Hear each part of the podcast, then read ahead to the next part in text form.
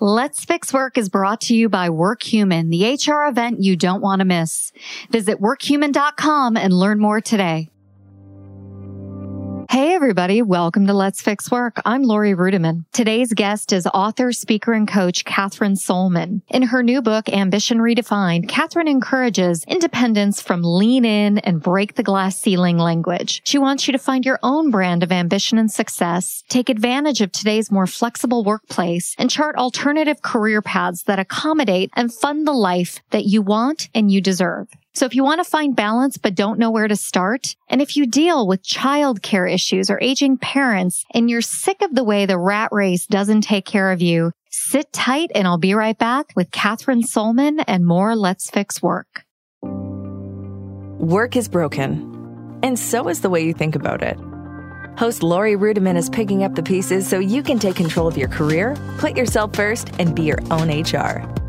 With the Let's Fix Work podcast, here's Laurie. Hey, Kathryn. Welcome to Let's Fix Work. Oh, it's so great to be here.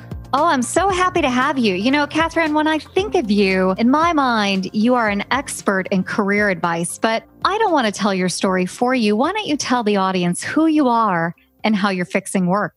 Well, I've been working with women for the last 15 years, and I've been a career coach, I've been a recruiter, I've helped women navigate many stages in and out of the workforce. And what I learned in all this time is that it's really too black and white to say that women are either working or not working. There are lots of shades of gray. And so I have tried to help women not starkly either be in the workforce and be chasing after a huge title and promotions and the C suite, but find more moderate ways to work that blend with life and caregiving. And that's the same for women who are out of the workforce and thinking about getting back in and are afraid to return to what they wanted to leave years ago. I'm trying to show them that things have changed and that there's a lot of flexibility in the workforce now.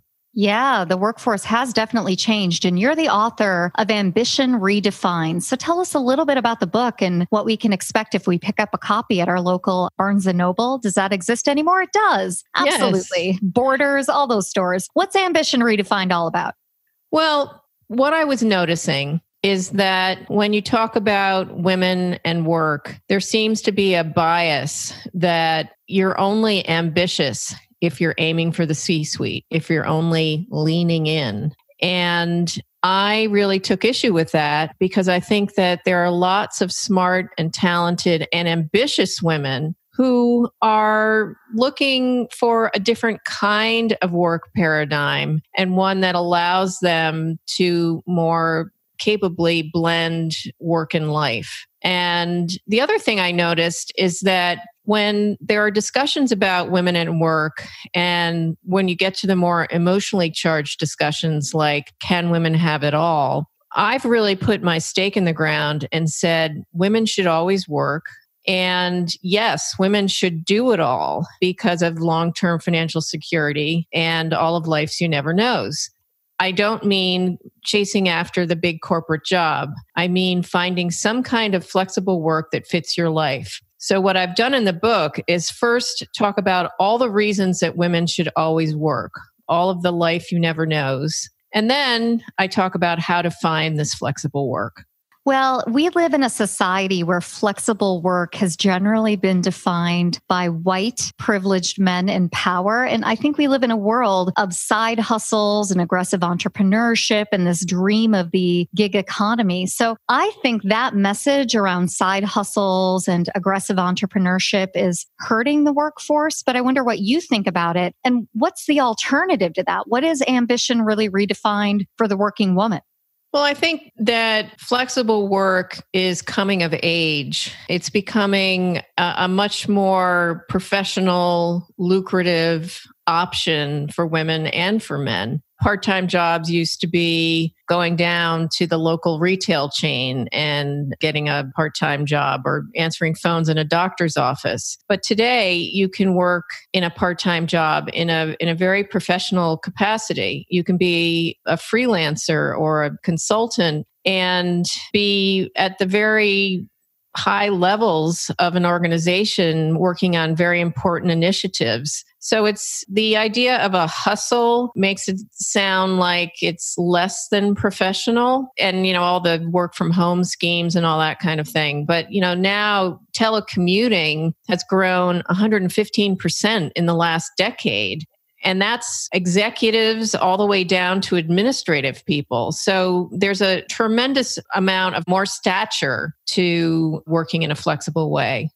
Do you feel that flexible work, while it can be considered important to an organization, is only considered important at certain levels? Like, is it really accessible and prestigious enough for enough women that enough women should really think about this as an alternative? Or is it just something that's available to upper class women? No, I don't I don't think so at all. I think that if you look at the spectrum of of work and job titles and compensation, I, I really think that flexible work runs across the full spectrum. And so when you talk about white privileged, I mean, there are going to be white privileged people in all of the job categories, but there are also going to be non white people that hold these jobs who have equal opportunities to have flexible work. The issue comes in when you when you need healthcare, for example. Yeah.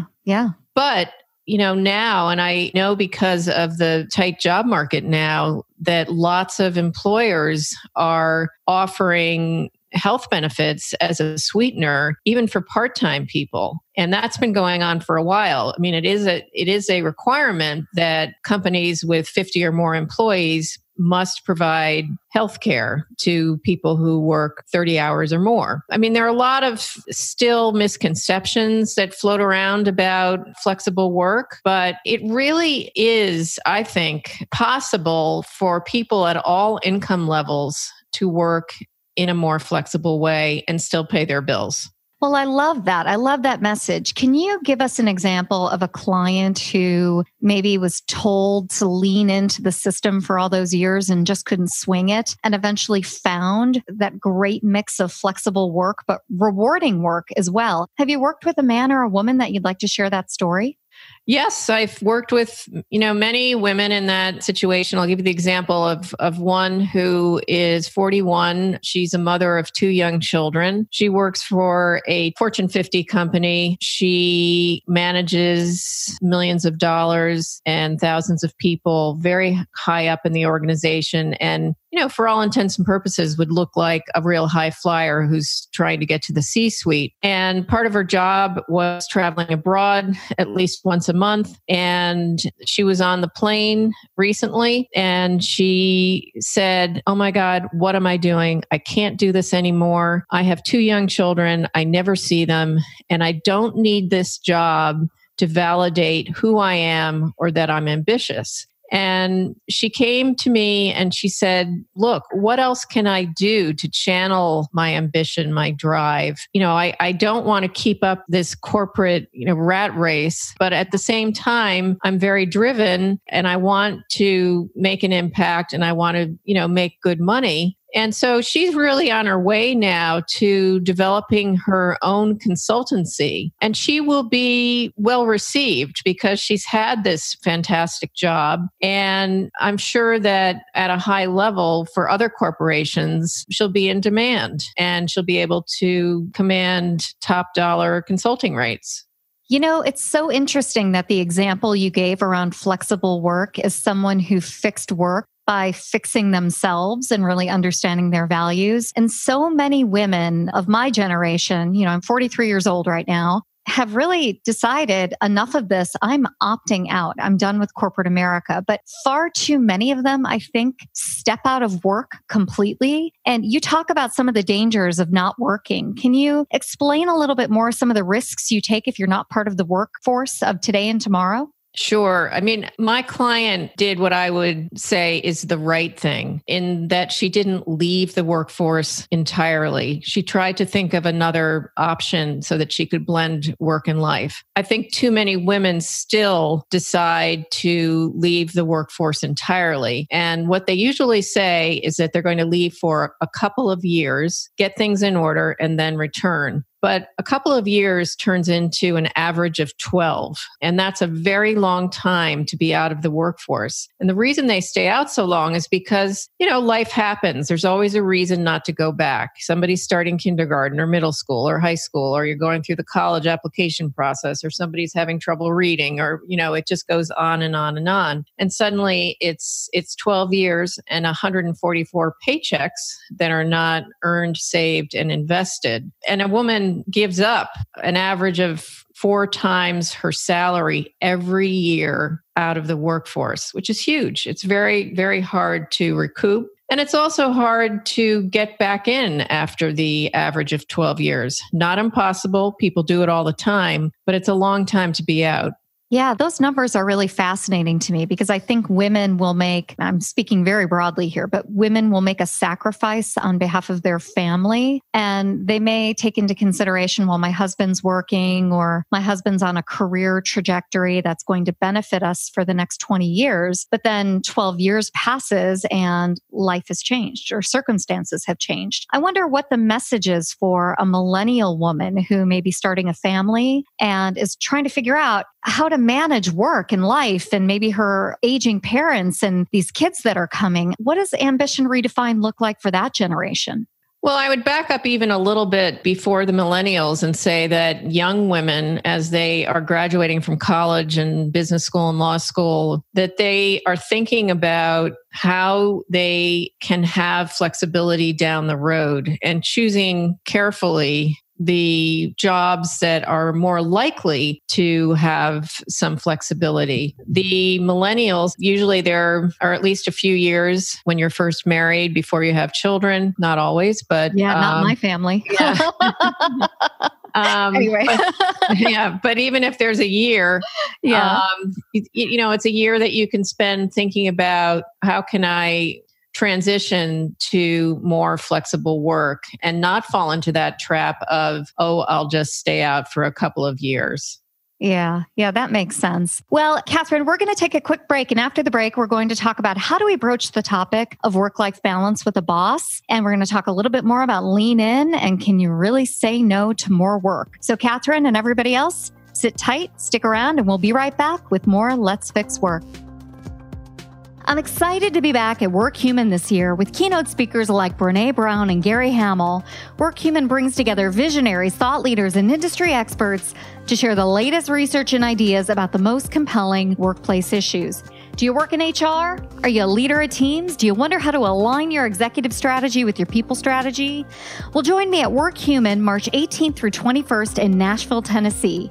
Visit workhuman.com and use code WorkHumanLFW for a $100 discount. That's workhuman.com and use code WorkHumanLFW for a $100 discount. And remember, head on over to workhuman.com and use that code WorkHumanLFW for a $100 discount today.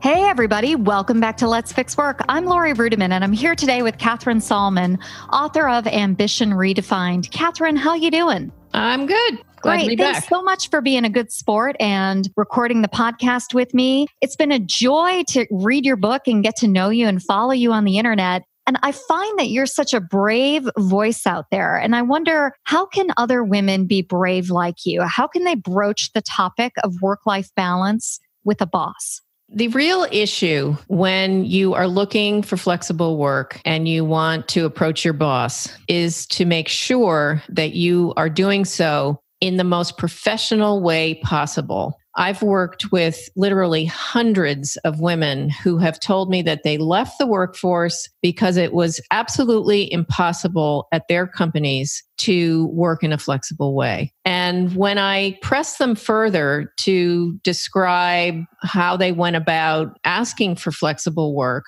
99.9% of the time, I find out that they really only lobbed a simple ask for flexibility. So they might be in their boss's office and talking about 20 other things. And then at the end of the conversation, they say, Hey, you know, do you think it would be okay if I work from home on Fridays? Wait, do they use that high pitched voice too? Does that come with it?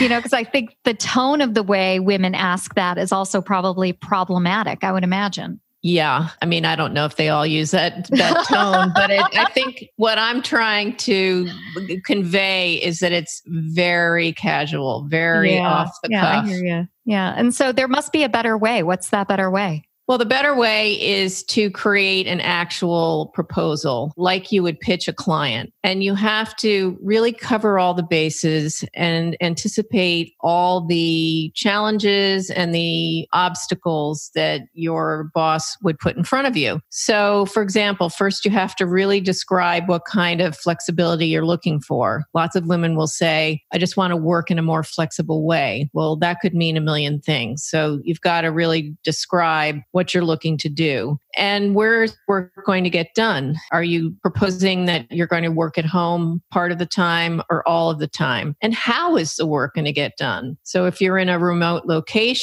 how are you going to attend meetings or manage people or manage projects? And what communication and project management tools are you going to use? And it's also very important to show that in some way that this flexible schedule would benefit your employer. So, for example, if you were to change your hours, could that potentially help your company service clients in other time zones? The last thing is think about a trial period it's probably going to take some tweaking. So put that out there that, you know, you're willing to do it for 3 months and have check-ins and and all of that. Well, the idea of a pilot is really good. But if we take a step back from that, I think what you've asked women to do is be a little introspective and think about what they really want and what they really need. And that's not necessarily an invitation that many women have had throughout their careers. So I can understand how women are stepping into an office, making a half hearted request for flexibility, and then just bailing on the whole work endeavor because they don't get what they want because they don't really know what they want. And I think about my own career, that was certainly a common theme for me. But one of the other things I believed at the time when I was a younger woman before I left corporate America is that it was impossible, even if I asked in the best of ways, to hear yes. I was always going to hear no. So, how do you help women overcome that fear of rejection? And is rejection bad? Like if they hear no to a work life balance request, are they career limited? Well, I think that the first thing is to really understand the flexible work landscape today. And that's another thing that I've tried to do with my book because so many women still believe that there's only one very traditional way to work. There are six different kinds of flexibility today, and 80% of companies have some form of flexibility. So when you're starting to feel nervous about asking your boss for flexibility, know that 80% of the time at companies of every shape and size, there's some kind of flexibility. And there probably is also flexibility in your own company. And it's important for you to know what that is. Wait, wait, can you can you repeat something? There are six different kinds of work flexibility? Right.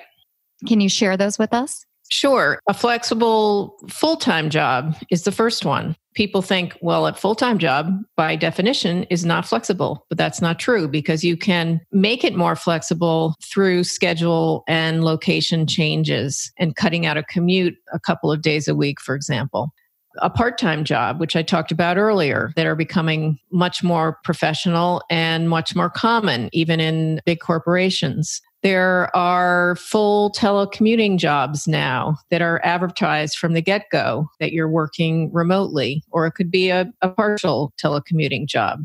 There are job shares, which are more difficult to put together, but certainly an option if you have someone who you work well with and you have complementary responsibilities. And then there are the more independent options, which are freelance work and usually longer term um, consulting work and setting up your own consulting practice. Yeah, those are more options than I think a lot of women would think from the get go. But one of the concerns that I would imagine many women have, and you touched on this earlier, is that if you work in a part time or flexible way, can you really keep up your standard of living? That's got to be a concern for many working women out there.